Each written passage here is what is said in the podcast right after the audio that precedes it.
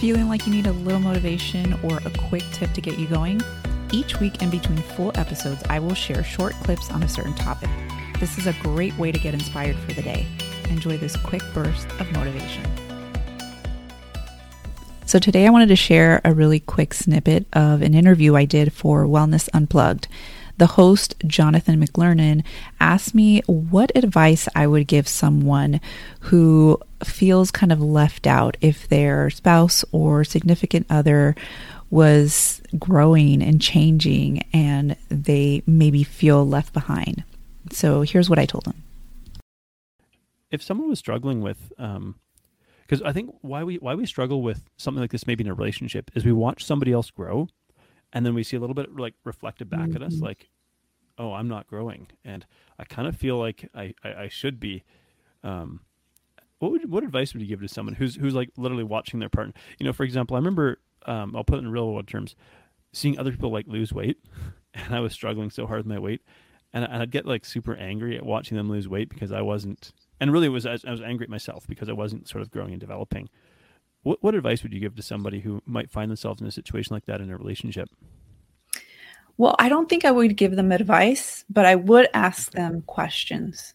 I like that. So I would ask, you know, why is that a problem for you?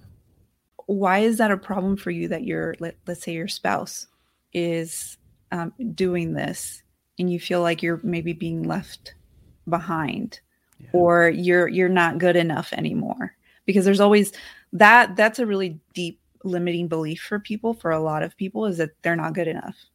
And maybe they find it a threat that their spouse is growing and oh right. are they going to find somebody else that's better yeah. than me?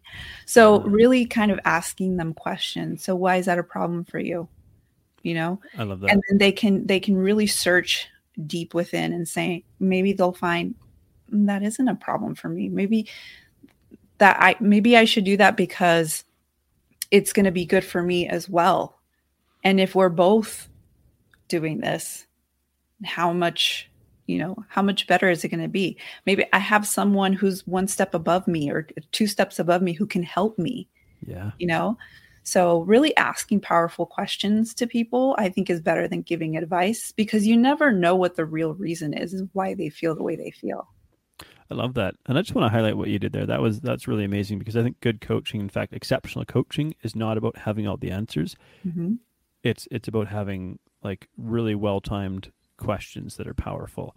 Yeah. Um, and I, you know, I, I won't share it here, but very often I say like I had one question that a coach asked me that changed my life, mm-hmm. and um, it was literally because of a well timed question. Not giving me advice, but asking me a question.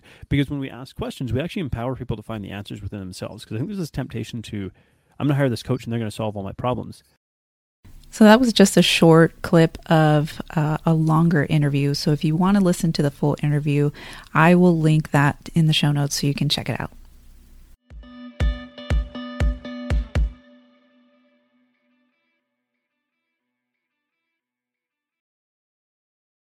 Hey, if you love listening to the podcast, please leave us a rating and review on Apple Podcast. On iTunes, go to the show and scroll to the bottom underneath ratings and reviews and click on write a review.